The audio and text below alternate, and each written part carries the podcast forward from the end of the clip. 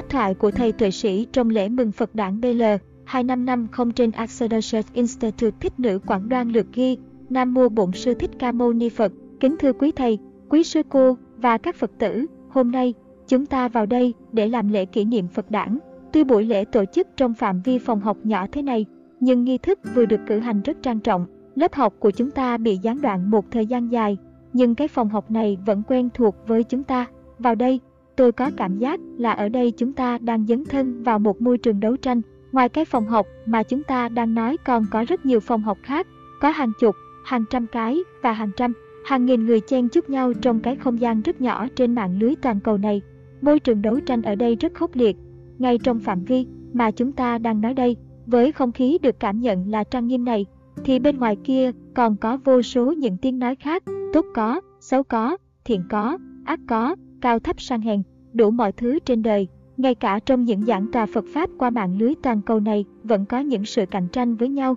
đạo tràng này cạnh tranh với đạo tràng kia. Tuy rằng cùng hướng đến một mục đích được nghĩ tưởng là giảng truyền Phật Pháp, nó cho chúng ta thấy có một quy luật khó mà vượt qua được đó là sự cạnh tranh để tồn tại, cạnh tranh bên ngoài, cạnh tranh cả trong nội bộ. Những quy luật cạnh tranh, va chạm, tiếp xúc và tan vỡ, đó là những định luật của Pháp hữu vi buộc chặt chúng ta trong thế giới hận thù. Nghi kỵ, bằng trí tuệ hữu lậu, chúng ta không thể nghiệm được bản chất ấy của Pháp hữu vi, nên khi dấn thân vào đời, chúng ta tự biến mình thành một nhân tố của đấu tranh ở đời, khiến cho trường đời đấu tranh càng trở nên khốc liệt hơn nữa. Những người học Phật như chúng ta đến với Phật Pháp để tìm sự an lạc. Có điều, tất cả chúng ta đều trải qua một chiêm nghiệm rằng, cái an lạc mà chúng ta tìm thấy có lẽ quá ít, trái lại những cái phiền muộn, hay nói cách khác là những sân si phiền muộn. Những cái đó còn quá nhiều chung quanh chúng ta. Nguyên do bởi đâu, chúng ta học Phật, chưa thể học với cái tâm vô lậu được, mà còn phải học với cái tâm hữu lậu. Đó là điều tất nhiên, vì khi tất cả chúng ta còn là phàm phu, tâm hữu lậu là cái mà đụng tới vật gì, thì nó làm cho vật đó càng thêm vế bẩn, như mang cái khăn bẩn mà lau chùi thì không làm cho đồ vật sạch hơn, mà trái lại càng làm cho bẩn thêm. Chúng ta nói là mình học đạo và phụng sự đạo, nhưng thực tế là đang làm rối đạo. Đức Phật sau khi thành đạo, trước khi thuyết pháp, Ngài nói thế này, dù Như Lai có xuất hiện hay không xuất hiện, thì pháp giới này vẫn thường trú, pháp trụ, pháp vị vẫn như vậy. Đó là pháp tánh thâm sâu mà trí phàm phu của chúng ta không thể hiểu hết. Nhưng điều cơ bản nhất mà Đức Phật nói, luật thế gian là vậy, thiện ác, xấu tốt đều theo quy luật của nó. Đó là luật quan hệ duyên khởi, quan hệ giữa cái này với cái kia, cũng đất, đá, các sở đó, nhưng với bàn tay thiện nghệ thì chúng được sắp đặt trong mối quan hệ, khéo léo để làm nên những tượng thánh, nhưng với những bàn tay thiếu tài năng thì chỉ làm thành những cái chướng mắt kỳ quái mà thôi. Trong này,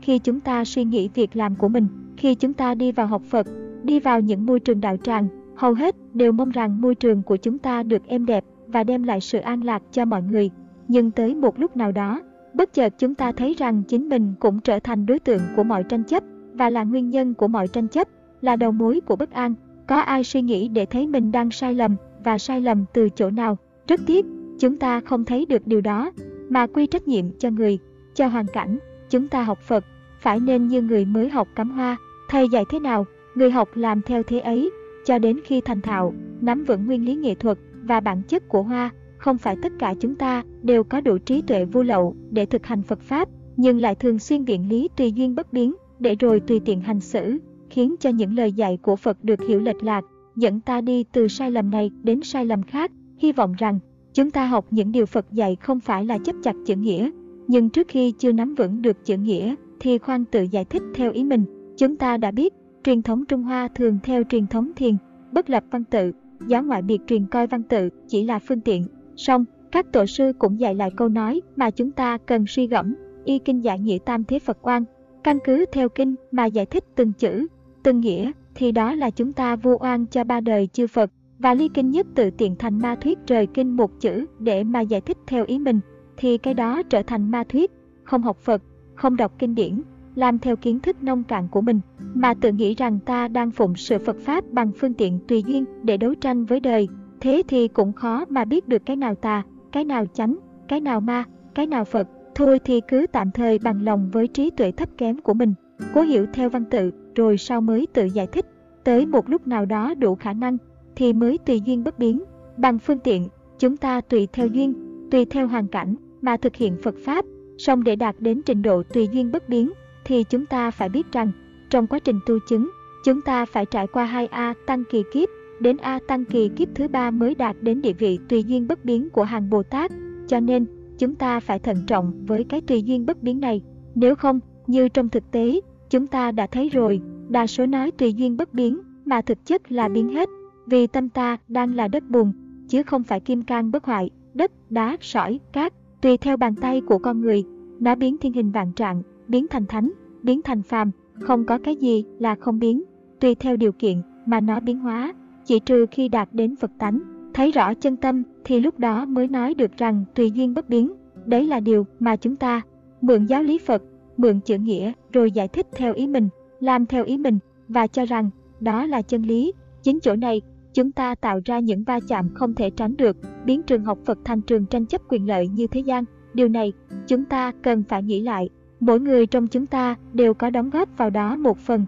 Trong buổi lễ Phật đản hôm nay, quý thầy, quý cô và quý Phật tử dành cho tôi vài phút để nói chuyện. Tôi cũng không có điều gì để nói nhiều hơn, chỉ lặp đi lặp lại những điều chúng ta đang học, có thể là chấp lại những điều mà chúng ta đã học, chỉ mong rằng những điều mà chúng ta học từ Phật, đó là từ bản thân những giáo lý vô lậu, giáo lý đem lại an lạc, không biến những cái mà chúng ta đang học trở thành những cái tranh chấp hận thù, không biến giáo lý thành những cái nguyên nhân của tranh chấp hận thù, không để trường học Phật trở thành sân khấu tranh giành quyền lợi với thế gian, giống như chúng ta lau chùi tượng thánh, chớ để cho khăn bẩn mà vô tình làm hoang ố tượng thánh. Có lẽ trong lễ Phật đản này, đây là tâm nguyện riêng, suy nghĩ riêng của tôi, mong rằng trong các thầy, các cô, các Phật tử có thể chia sẻ những điều này, thì đây cũng là điều mà tôi cũng cảm thấy rất là hoan hỷ. Trước khi dứt lời, nhân mùa Phật đản, cũng xin kính chúc quý thầy, quý cô và quý Phật tử suốt mùa Phật đản và cả thời gian sau này luôn luôn an lạc, sống trong sự hòa bình an lạc của Phật.